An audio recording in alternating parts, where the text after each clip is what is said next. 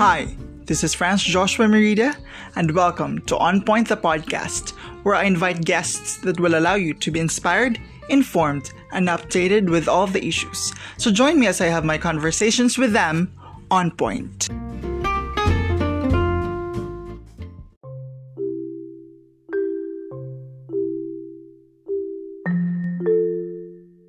Episode, we have an associate professor of international studies at De La Salle University, Manila. Please welcome dito po sa On Point the podcast, Associate Professor Charmaine Misalucha Willoughby. Professor Willoughby, thank you so much for saying yes to this conversation and welcome to On Point the podcast. Hello, Franz. Uh, magandang araw sa iyo. Magandang araw sa lahat. Uh, salamat sa pag-imbita sa akin. Salamat din for squishing us in your uh, busy schedule. Alam ko madaming uh, kumukuha sa inyo for interviews dahil ang pag-usapan po natin para sa isyong ito ay ang South China Sea. At bilang panimula sa pag-uusap na ito, I just want to be politically correct in terms of the term, no? Ano ba talaga ito? West Philippine Sea o South China Sea? Yan muna, establish muna natin yung uh, proper context o facts all right, sige. Um, actually, this is a very good start to the conversation. Um, kasi pag naririnig natin to sa um, sa news reports, sa media, or we read about these things, uh, oftentimes, di ba, parang interchangeable na yung, yung gamit ng term. Some, mm-hmm. some use the term South China Sea, yung iba naman West Philippine Sea. Pero mm-hmm. ang importante kasing maintindihan natin dito is may pagkakaiba yung dalawang yon, right? Mm-hmm both of these terms talk mm-hmm. about the same thing, right? Merong body of water sa um, west part ng Pilipinas, sa kanluran ng Pilipinas. And yung body of water na yon, ang tawag sa kabuuan nun is the South China Sea. Pero dun sa kabuuan ng South China Sea, meron lang konting part na kiniklaim ng Pilipinas. And mm-hmm. yung part, yung area na kiniklaim ng Pilipinas, ang tawag natin doon ay West Philippine Sea. Now, ang tanong, paano natin malalaman kung hanggang saan yung kine-claim ng Pilipinas? Correct. Um, basis naman ng claims na yan is yung international law, right? Mm-hmm. Um, under international law, meron tayong yung Pilipinas at may iba pang mga bansa, meron tayong pinirmahan na parang kontrata, right? Uh, may mm-hmm. pinirmahan tayong treaty, ang tawag sa treaty, um, United Nations Convention on the Law of the Sea. Um, ang China, pumirma din sa treaty na yon, sa kontrata na yon. And alam naman natin, right, na pag pumirma tayo ng kontrata, ibig sabihin, nag-agree tayo dun sa mga provisions ng kontrata or ng treaty na yon. And under UNCLOS, yun yung uh, tawag natin, under UNCLOS, we agreed na um, merong certain distance lang from the shoreline na pwede nating i-claim. Um, so yung 200 nautical miles from the shores of the Philippines, yun lang ang pwede nating tawagin na West Philippines. Philippine Sea. So similarly, ganun din sa China. 200 nautical miles from their shore, yun ang pwede nilang i-claim. Yung, yung iba naman, let's say Vietnam, 200 nautical miles from their shores, yun lang ang pwede nilang i-claim. Oh. Um, so yun, so yun yung difference between ng South China Sea versus West Philippine Sea. South China Sea yung kabuuan ng body of water sa kanluran ng Pilipinas. Okay. Pero yung kiniklaim natin, maliit na parte lang uh, yes. ng South China Sea. Yung kiniklaim natin, ang tinatawag natin doon ay West, West Philippine, Philippine sea. Ayun, na-clear na yung term. So, dapat West Philippine Sea yung atin hong kiniklaim, kiniklaim na nakapaloob sa 200 uh, ng ating exclusive economic zone. Tama. At kung nakapaloob siya sa exclusive economic zone, tayo po ay may karapatan na bantayan at gamitin ang mga resources, tama? Na tama. nakapaloob dito. So, pwede niyo po ba kaming i-review, no? Kung means, o kung pwede, or yung timeline. Ah, uh, yan, balikan natin yung ano, yung as far as you can remember paano nga ito nagsimulang kasuhan natin yung uh, China tung patungkol dito sa uh, away na ito uh, between doon sa ating clinic claim versus uh, the Chinese government. Okay. All right. So um yung China um it has always claimed na meron siyang historical rights dito okay. sa buong South China Sea. Kasi, ah, sa buo. Oo, sabi, sabi kasi niya from from the very beginning na um, nung mga nung sinaunang panahon, meron ng mga uh, Chinese boats na namamangka diyan sa waters na 'yan to go to different parts of, of Southeast Asia. So mm-hmm. sabi ng China, well, you know, since nagagamit na namin yan nung unang panahon pa, that means, pero that, that means amin yan. That means oh. may historical right kami dyan. Okay. Um, and sabi, ang claim naman palagi ng Pilipinas is, well, pumirma tayo ng kontrata. Kung, kung nung sinaunang panahon naman ay ginagamit niyo yan, kami rin naman, ginagamit rin namin yan. And everybody else in Southeast Asia, namamangka rin naman sa waters na yan. So, di ba, anong, anong problema? Mm-hmm. Um, and then, um, since 1995, meron ng mga, you know, maliliit lang naman na skirmishes, maliliit okay. na um, activities ginagawa yung China. Pero naging ano, naging intense talaga siya nung 2012. Okay. Um, so ito na yung issue ng Scarborough Shoal, ng Mischief Reef, and, ah. and And um, ang ginawa ng Pilipinas at, at that point, uh, meron kasi tayong existing na um, alliance with the United States. Uh, ito, isa, isa na naman tong kontrata or uh, kasulatan na pinirmahan ng, okay. ng Pilipinas. Um, nag-promise tayo uh, with the Americans na you know when there's when there's trouble when there's a problem we will defend each other essentially yun yung yun yung gist ng mutual defense treaty with the United States. So nung nagkaroon ng problema um, nung 2012 lumapit tayo sa Amerika. Pero sabi ng Amerika yeah we are allies pero hindi kami signatory ng Convention on the Law of the Sea. So wala kaming mm-hmm. makialam dyan. Hindi, hindi kami pwedeng makialam dyan. Mm. So, nanghingi ng tulong ang Pilipinas sa Amerika, hindi natin nakuha yung tulong na gusto natin. Uh, lumapit naman tayo susunod sa ASEAN, Association of Southeast Asian Nations. Mm, yes, of course. For, yes, kasi mm-hmm. sila yung regional, parang regional power or something. Correct, correct.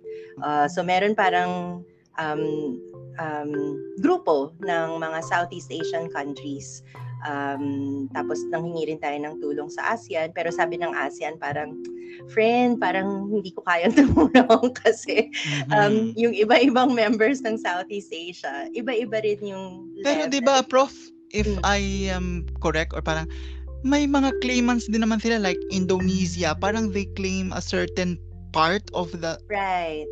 Right. Yeah, parang um, yun din yung tanong ko na parang bakit hindi sila I mean, hindi ko naman sila inuobliga na tumulong, but pare, we are in the same boat. Parang, paano yon Yeah, y- ito nga yung ano, ito yung nuance actually ng um, South China Sea disputes, right? Ito ito yung dahilan kung bakit napaka-sensitive niya talaga sa um, sa sa Southeast Asia. Um, so um, yun nga um, nangingi tayo ng tulong sa ASEAN pero sabi ng ASEAN hindi rin niya tayo kailangan hindi, hindi rin niya tayo kayang tulungan kasi nga yung mga miyembro ng ASEAN um, even though ilan sa kanila ay claimant states yes. sa South China Sea yes. iba-iba kasi yung level ng bilateral relationship natin with China so mm-hmm. let's say ang Vietnam meron siyang historical baggage with China yung Indonesia, meron din siyang specific na relationship with China. So, madali man sabihin na, oy, tayong mga claimant states, dapat tayo, ano... O parang uh, mag-rally sila or parang... Mag-rally tayo together. point, diba? yeah. So, ganun eh, kasi madaling sabihin, Uh-oh. pero meron kasing mga specific domestic circumstances. Uh, so meron din silang mga specific domestic commitments um, and specific levels of engagements with China.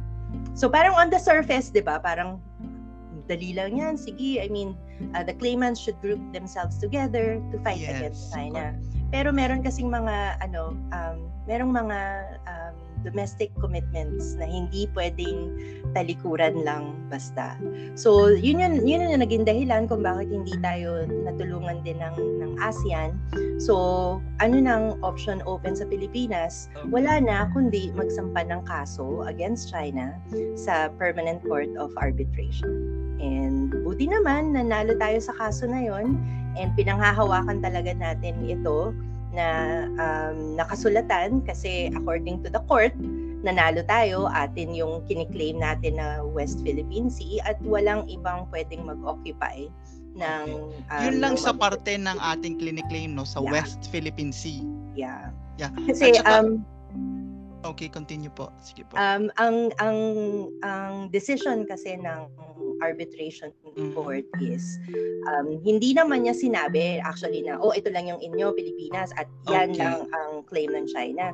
Instead, yung yung um, award, yung yung decision, sinabi okay. lang niya na yung claim ng China yung nine dash line okay. na kina-claim ng China, okay. hindi legitimate yun. Okay, walang basehan. Yun lang ang sinabi ng decision, okay. right?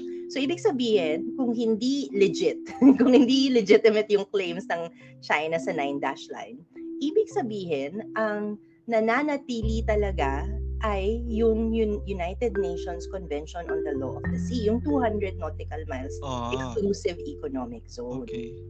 Okay, so kay, kumbaga, kasi yung nasa isip ko na parang yung 9 dash line na claim or parang yung nasa isip ko is clinic-claim nila ang halos kabuuan ng South Hindi lang halos, lahat And, talaga. Uh, ay, la, okay, lahat. So parang nung pagkarating ng decision, parang sinabi nung The Hague or ng tribunal is that wala, it is null and void. So lahat mm-hmm. pwedeng makapag na, kumbaga may free navigation pa din. Yes, uh, mak- may makapangingisda pa din tayo sa sariling atin, 'di ba? Kasi uh, there were prior to that uh, parang decision, parang inaano parang prinoprovoke na tayo ng mga Chinese ano 'di ba vessels and even nagtayo pa sila ng mga parang parang bang island ba parang 'di ba may artificial may islands Oo. Yeah. so parang pagdating nung kasulatan ang sigurado ay walang basihan yung claim nilang 9 dash line. Yon, so yan, na-clear na din yung sa utak ko talaga. At sana no nung makikinig nito, ah, napakagandang usapan nito. Well, um susunod naman is that I don't know no if you agree to this uh, kasi nanonood din ako ng balita mga ibang experts din iniimbita left right. Sinasabi yung sinasabi nila um, wala daw no? Walang enforcing power yung The Hague or yung arbitral and how do we police the police no? How do we police China? Na parang hindi naman sila tumatalima do o kumikilala doon sa how do we do this no how do we ano how do we parang ano yung tamang attitude dapat hmm. okay um medyo mahabang sagot to, Franz. so, um, okay, balikan ko lang yung mga basic principles actually sa um, international relations. Ito okay. yung academic discipline na, um, natin, right, sa sa IR. So, according to according to IR, a basic principle is um, sino ba yung mga miyembro ng international community? Okay. Ang major or principal actor sa international community ay mga estado, right? Okay, States. State. And um, lahat ng estado sa buong mundo, pare-pareho yan. Right? Kasi lahat naman tayo, estado. Paano ba natin malalaman? How do we know when a state is a state? Um, according to the literature, a state is defined as an entity na merong territory, okay. merong population, yes. merong um, government, Yes, right? correct. Um, meron siyang, dahil meron siyang government, meron din siyang sovereignty. Yes. At um, itong sovereignty na to kailangang ma-recognize ng iba pang bansa sa international community. Right? Yung recognition, actually nabibigay ito pagka naging miyembro tayo ng, or naging miyembro ang isang bansa sa United Nations. Yes. Right? Um, ngayon, so based on these principles, right, na um, as long as an entity can meet right these basic requirements pwede na siyang makonsider na estado at pagka naging membro siya ng UN that means nabigyan na rin siya ng recognition mm-hmm. now um, again based on these principles all states are the same right kasi lahat naman tayo estado lahat naman tayo miyembro ng UN Of course, nagkakaiba lang tayo sa kapasidad natin, right? May iba na mayamang estado, may iba katulad ng Pilipinas, di masyadong mayaman, nagsa-struggle. Um, so, um, in essence, ang pwede nating sabihin ay all states are the same kasi lahat naman tayo merong basic characteristics Lahat naman tayo membro ng UN, pero nakakaiba lang tayo sa capacity. Mm. Right? Now, itong international system na to, um, walang nangingibabaw sa mga states. Right? Okay. Nothing and no one is above states. Okay. Right? Kasi, um, imagine mo, hindi naman hindi naman papayag ang isang estado, right? Na sabihin na um, sige, mag-create tayo ng world government, right? Mhm. Kasi um, ang questions na ang questions na mag-arise doon ay well, sino mag-govern sa atin? Right? Mhm. Eh, lahat nga tayo pare-pareho. Lahat tayo equal. All states are the same um, according to um, to the to the literature. Um, so in that sense, nothing and no one is above states because all because states are the principal actors in the international system. Okay. Ngayon ang tanong, okay, so kung nothing and no one is above states, ano yung role ng UN? Um, the Mm, United correct. Nations is simply an organization composed of states pero wala siyang ability to, like you said, to enforce rules and regulations. Right? Mm. And ito na nga yung nagiging tanong ng mga ano, ng mga um, tao sa, sa Mm. media, yung mga napapanood at nababasa at naririnig natin na parang, eh kung wala naman palang visa yung UN, para saan pa tong decision ng uh, Permanent Court of Arbitration, di ba? Para, para kay pa. Um, ngayon, papasok naman tayo sa realm ng international law. Right? Mhm. And according to international law, I mean, international law is very different from domestic law. Kasi domestic law, meron merong karapatan ang at kapasidad ang estado to enforce yung laws.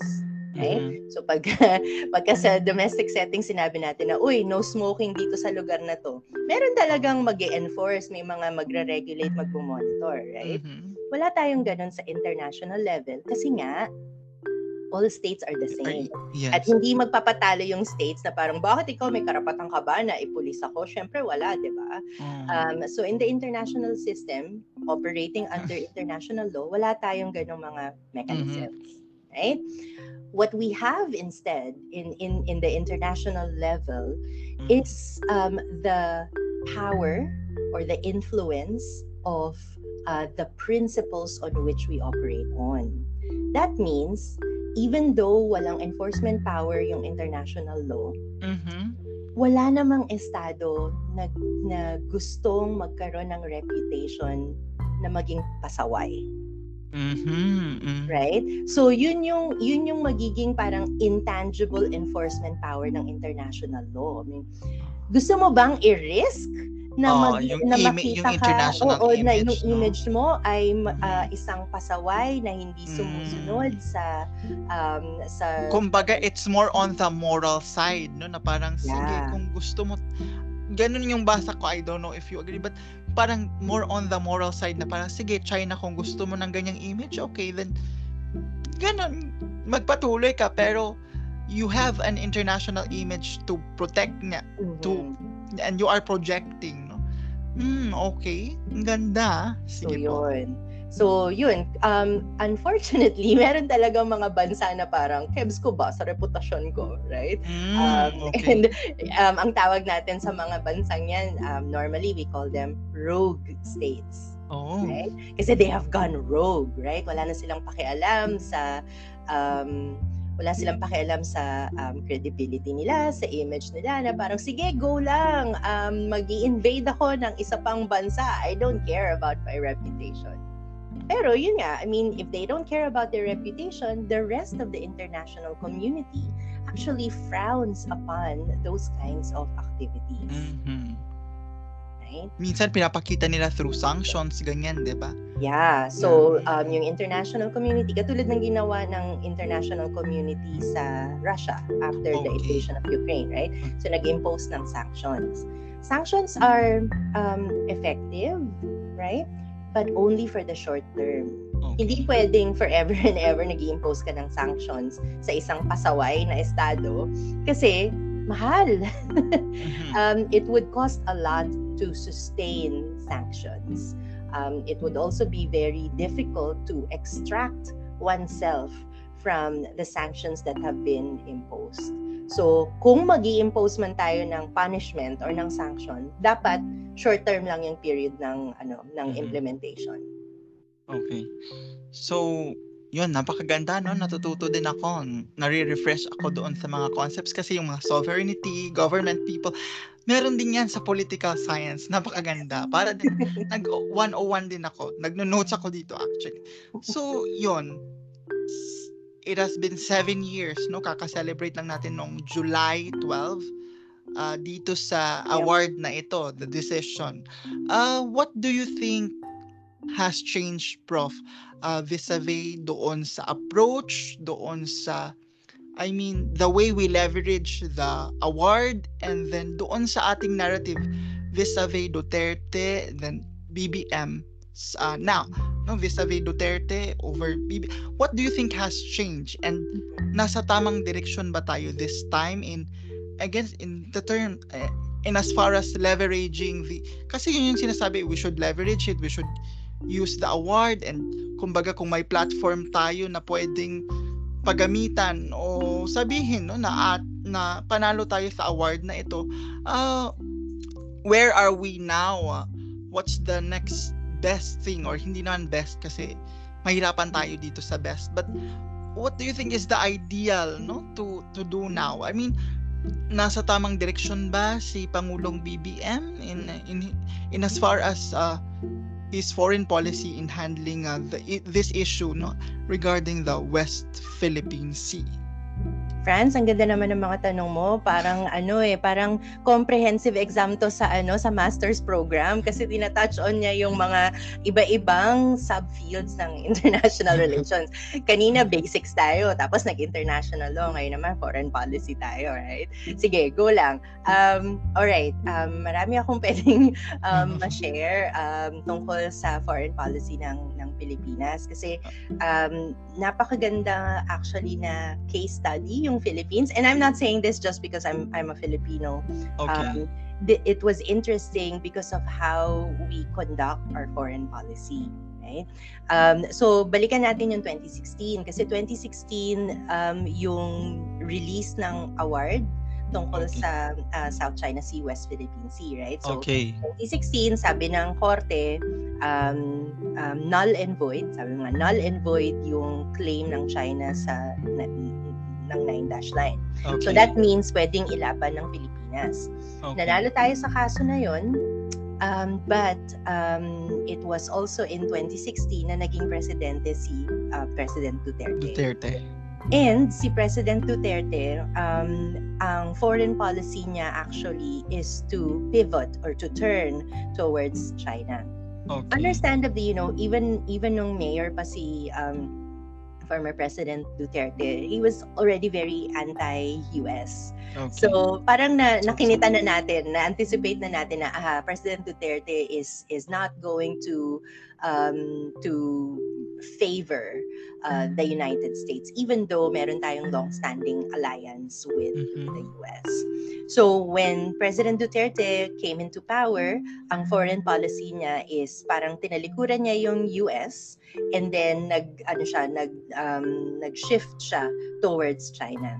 Sabi pa nga niya, 'di ba, nung sa unang visit niya sa sa Beijing, sabi niya, I am now going to separate the country, the Philippines, mm. from the United States, and I'm going to pivot or turn towards China. China. Um, and turning towards China, favoring China instead of the United States, also implied na hindi natin gagamitin yung arbitration award. Right? Okay. I, parang, you know, i, ilagay natin siya under the carpet. Let's sweep it under the carpet and let's yeah. not mention it at all. Yes, correct. Um, ang ang ano kasi noon ang exchange nila uh, ni President Duterte at ng China is sige hindi namin i-highlight um, yung arbitration award pero in exchange can you help us with our infrastructure projects? Okay. so if you remember si President Duterte right he during during the campaign he was really about you know the build build build program. We are going to um, to jumpstart the infrastructure of, of the Philippines and and so on and China said, "Sure, you know, I can I can do that um, because I am also launching the uh, Belt and Road Initiative anyway." Right? Okay. So quid pro quo. Ibig sabihin merong merong ano, um, may exchange na okay. nangyari, right? Um, on the part of the Philippines of President Duterte, sabi niya, sige, hindi ko masyadong i ilalaban or i-leverage yung arbitration award, pero in exchange, tulungan mo ako sa mga infrastructure projects. Mm-hmm. So in essence, yun yung foreign policy ni President Duterte. Unfortunately, ang daming ang daming mga um, disappointments na nangyari kasi number one, um, konti lang yung mga infrastructure projects sure na, na uh, ano na na complete, right? Yung yes, iba pa nga parang hindi pa nasimulan, yung iba um, super controversial, katulad ng Kaliwa Dam, Chico River Project, daming mga question marks about it. And then secondly, nangyari yung pandemic. So, wala talaga mga infrastructure projects na natuloy. Yes. Tapos pangatlo, kahit na sinabi ni President Duterte na, sige fine, hindi ko ilalaban masyado yung arbitration award kasi papel lang naman yan, wala namang, wala naman talagang halaga yan. Um, ang dami pa ring mga insidente na nangyari sa West Philippine Sea involving yung mga militia um, yes. uh, ng ng China. Ito yung yes. mga gray zone operations, yes, right? Um, so parang itinataboy ng mga Chinese uh, yung mga Pinoy na mangingisda. So ang nangyari hindi hindi, hindi tuloy pwedeng mangisda yung mga Pilipino sa sarili nating mga tubig. so yun, um, um, it it was a convergence of these different um, factors kaya parang naging um, hindi rin masyadong maganda yung turnout or yung direction ng foreign policy ni President Duterte. Now, noong 2022, nagkaroon naman tayo ng bagong um, yes. Pangulo and um, you know, from the very start, ang ginawa ni President Marcos naman is talagang parang, you know, ina-announce na sa buong mundo na the yes. is back. Yes. Universe. Um, and um, start na talaga yung yes. um, um, partnerships natin, yes. um, inviting inviting investors to come back in and to consider the Philippines as a site for investment and all that. But um, most critically, ang ginawa ni President Marcos is um, nag-shift siya again from, you know, from China na under President Duterte to the United States by um, identifying new sites under EDCA, yung Enhanced Defense Cooperation Agreement. Yes. So, are we in a better light compared to the Duterte administration considering this uh, pivot or uh, you know what what's your thoughts on that kasi may ibang mga experts din no na babasahin ko lang yung quote niya dito. Hindi ko na sasabihin yung pangalan. Hindi naman ako nagko-compare na which is better from this expert to to you but I just want to hear your thoughts no. Hindi ko na lang babasahin yung name. Ito kasi yung wait lang open ko lang yung phone. Teka lang. Yan. Dito siya. Yung sanabi niya is ganito. Yan. Hindi ko na sasabihin yung name. And I quote Marcos' foreign policy is frequently described as flexible. We have heard from the president that the Philippines is a friend to all and enemy to none.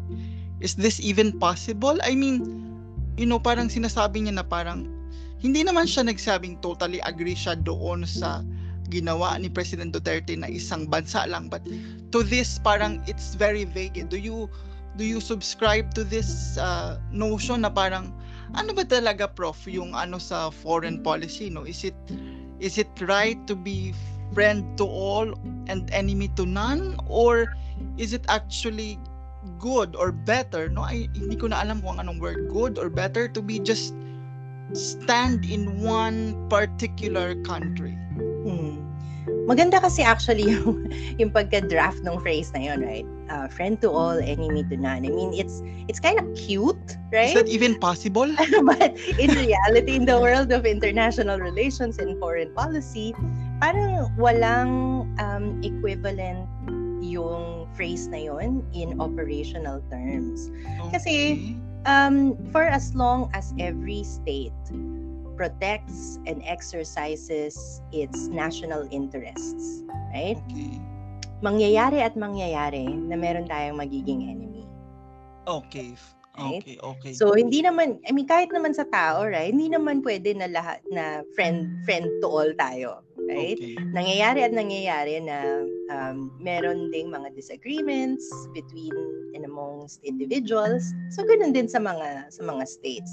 While it is very catchy to say that our foreign policy is to be an, a friend to all and an enemy to none, in practice, when we try to exercise, protect, and articulate our own national interest, hindi, hindi pwedeng maging friend to all tayo.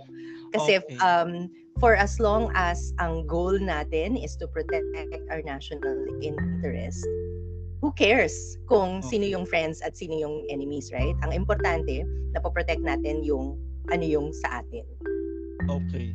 So parang pang ano lang pala yun, pang um, kumaga pang cute-cute, pang papogi. But in as far as uh, the West Philippine Sea is concerned, are we in the right path by by siding to the US no versus parang yung sa akin kasi is it good or better to be with the US or at least be yung parang to other countries like Australia, Japan or you know parang multilateral ito or parang in as far as the West in protecting the West Philippine Sea uh, are we in the right uh, or better situation to be in the US or at least multilateral dapat ito na tawagin natin yung Japan, Australia and other countries no that we possibly can.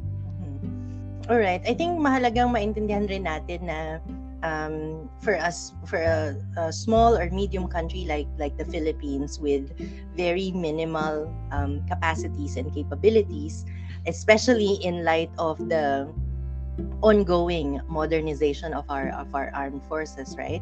Um, despite all of these factors, it's important to remember na hindi naman US or China lang yung choices natin. Mm-hmm. Right? Okay. Kasi okay. unfortunately yung foreign policy natin, ang major criticism sa atin is palagi na lang tayong nag-aano, nagsuswing lang. Minsan minsan pro US, minsan pro China, depende kung sino yung nakaupong presidente. Right? Mm-hmm.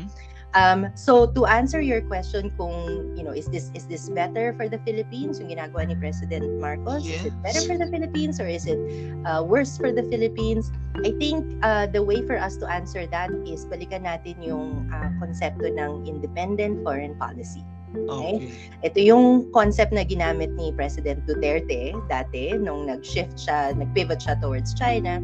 And ito rin yung pinaninindigan ni President Marcos today um, yung independent foreign policy actually, lahat naman ng estado um, may karapatan na mag-exercise ng independent foreign policy kasi lahat naman ng states sovereign. Okay. Right? And to be sovereign means na ikaw lang ang may say sa yes. um sa territory mo, right? So every sovereign state actually can exercise its own independent foreign policy. Okay.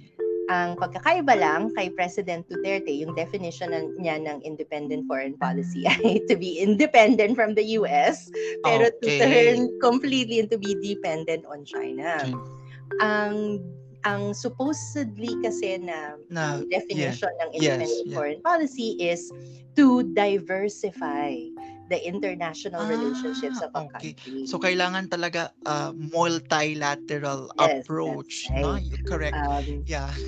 And in that in that sense, right, kung gagamitin natin na jump off point yung konsepto ng independent foreign policy, from this perspective, pwede nating i-evaluate yung yung mga decisions ni President Marcos, right? Kasi we can say na, ah, okay, kasi independent foreign policy nga, number one, na reinvigorate yung alliance with the United States, pero at the same time, nag-reach out tayo sa partners natin with Australia, with Japan, with South Korea, with the European Union.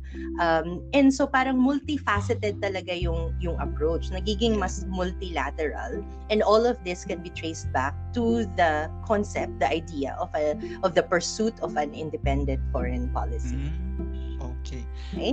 So, kung um, kung makakabuti, kung mabuti ba ito o hindi sa Pilipinas, um, of course depende 'yon, right? Sa okay. sa perception sa mga tao. Pero kung gagamitin natin na starting point yung yung idea ng independent foreign policy, ang sagot sa tanong mo is, well, mukhang mas makakabuti nga. Yes, we Kasi are in a better situation. We are in a better situation in the sense na nadadiversify natin yung partners natin. Correct. Hindi lang, you know, shifting from the US to China and back to the US. Okay. Ang next na tanong ko is, um, how do we kasi ako I'm holding into the I'm always banking into the decision eh, the the the award, no? And palagi kong sinasabi na how do we actually leverage it more? Kumbaga in that sense na parang paano natin mas mas mapaparami pa yung ating mga rallying, yung parang mga allies kumbaga no kasi diversify. Paano pa ba sa sa tagal mong nag-aaral yan, Prof, paano pa kaya siguro natin ma-leverage ito? I mean, ano, when we say leverage, kailangan ba kung for example, just recently may naganap na parang ASEAN business meeting no dito sa Cebu with I mean to that convention ba or to that forum parang mga, mga ganyan ba kailangan ba talaga i-announce ng presidente na you know, kasi yun yung parang naririnig kong criticism noon kay Duterte na parang we were the leader doon sa ASEAN Summit, sa Southeast Asian Games na parang yung mga ganong event ay dapat supposedly platforms na sana yun to make our stand. Uh, is this a correct thinking pa din na parang doon sa mga forum na ganyan? Uh, should we announce it? Or should we make it at least a point na parang okay we stand in this country with this, we stand in this particular country when it comes to protecting the West Philippines. Yeah, how do we actually leverage it more to parang mas madami pa tayong mga alyansang makuha? Mm-hmm. All right.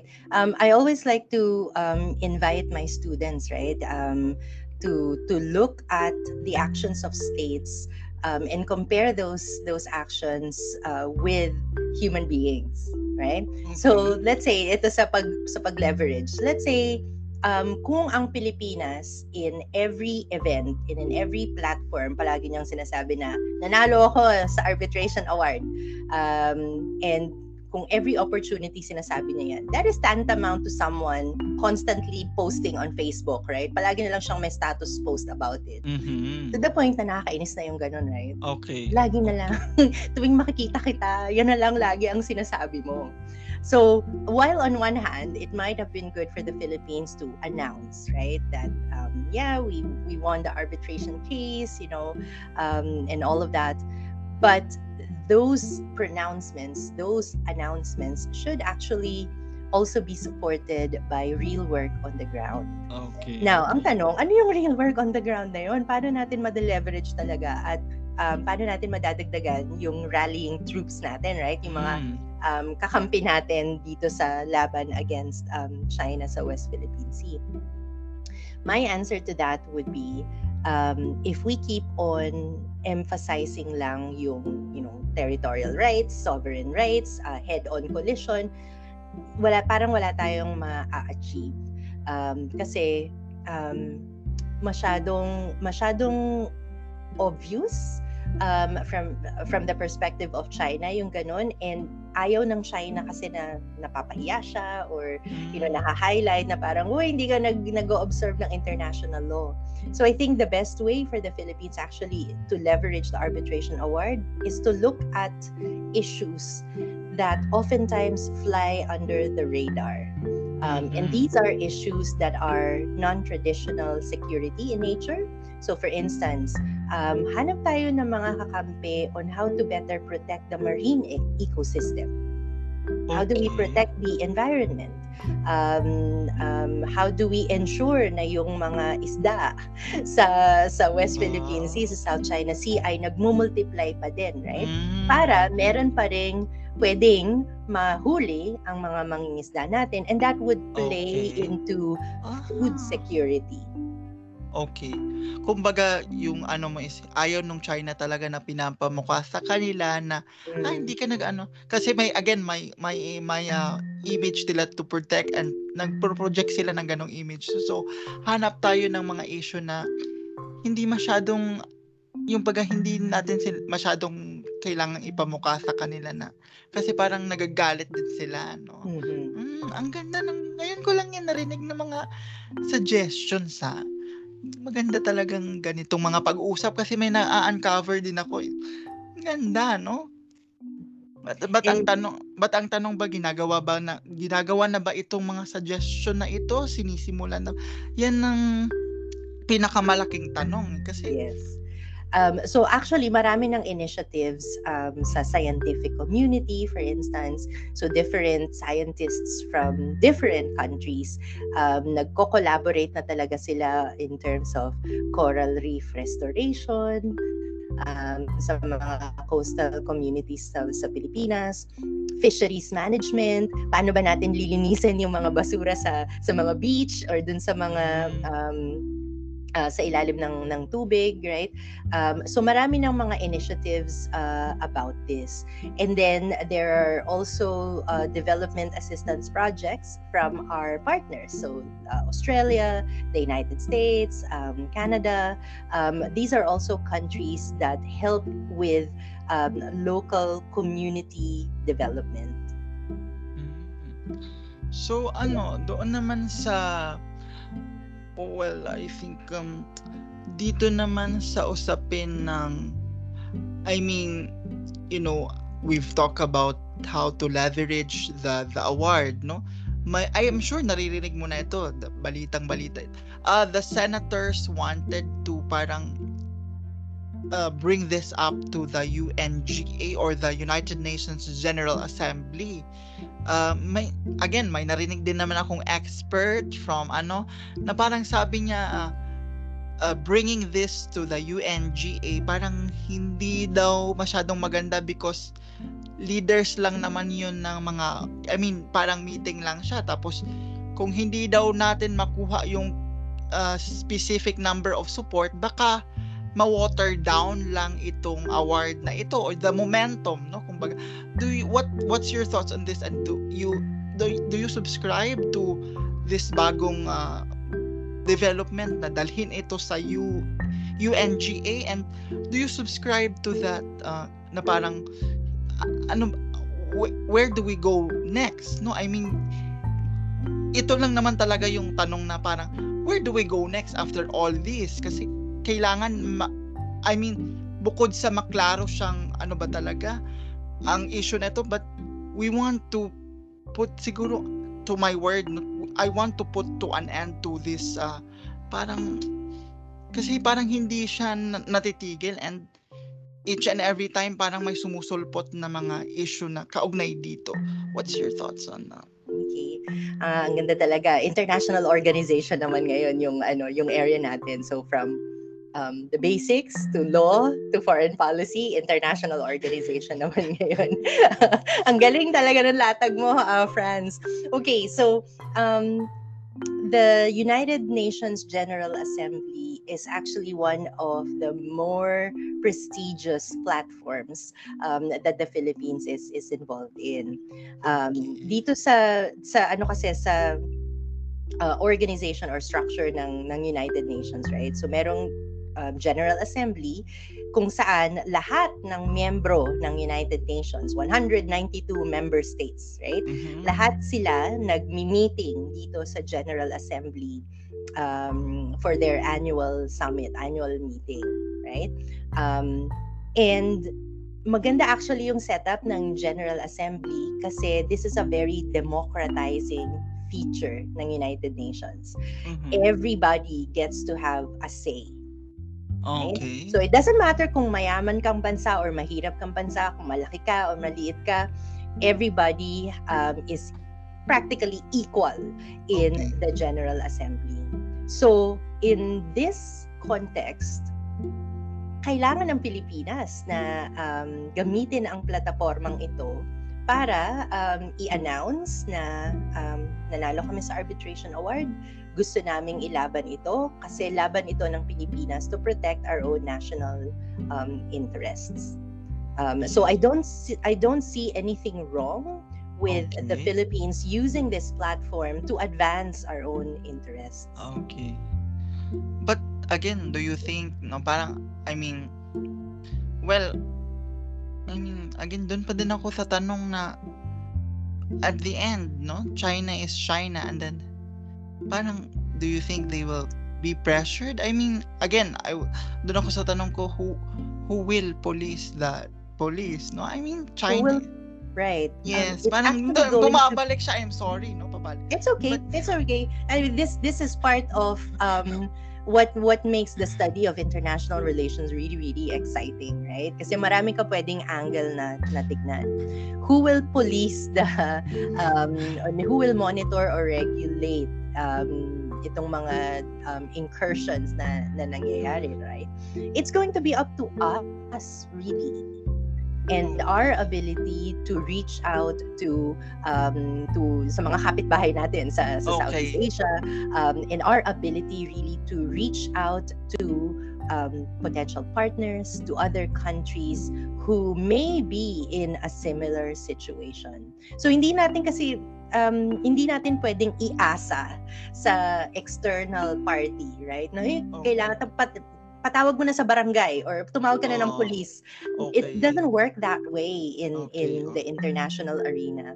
It's okay. going to, sariling sikap siya, right? It's a self-help okay. system Ayun. after all. It's going to be up to us to leverage our interests via the partnerships that we form with other countries. Okay. So labanan talaga ito ng mga rallying allies that we can get and we need all the allies that that will help us. All the partners that we yes. can get. So, yon bilang pagtatapos, uh, siguro hinga na lang kita ng huling mensahe di, uh, para sa mga Pilipino na siguro patuloy na magmasid, makialam, at uh, patuloy na subaybayan ang development kung meron pa man patungkol sa issue na ito bilang pagtatapos sa pag-uusap na ito. All right. Um, the uh, West Philippine Sea is ours. Sa atin ito. Um, and um, we do need to ensure that we are protecting and upholding our national interest.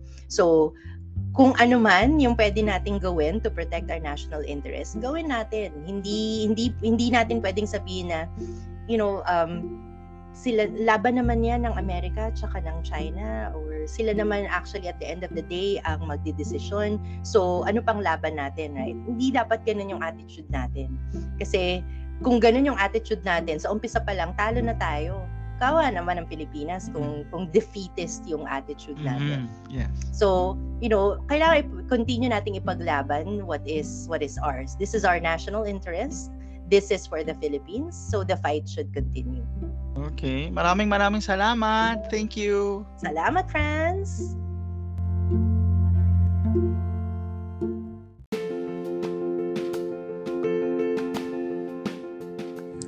And that's it for this week's episode of On Point the podcast. Don't forget to follow us on our official social media accounts to keep you updated. This has been Franz Joshua Mirida. Until our next conversation here on On Point.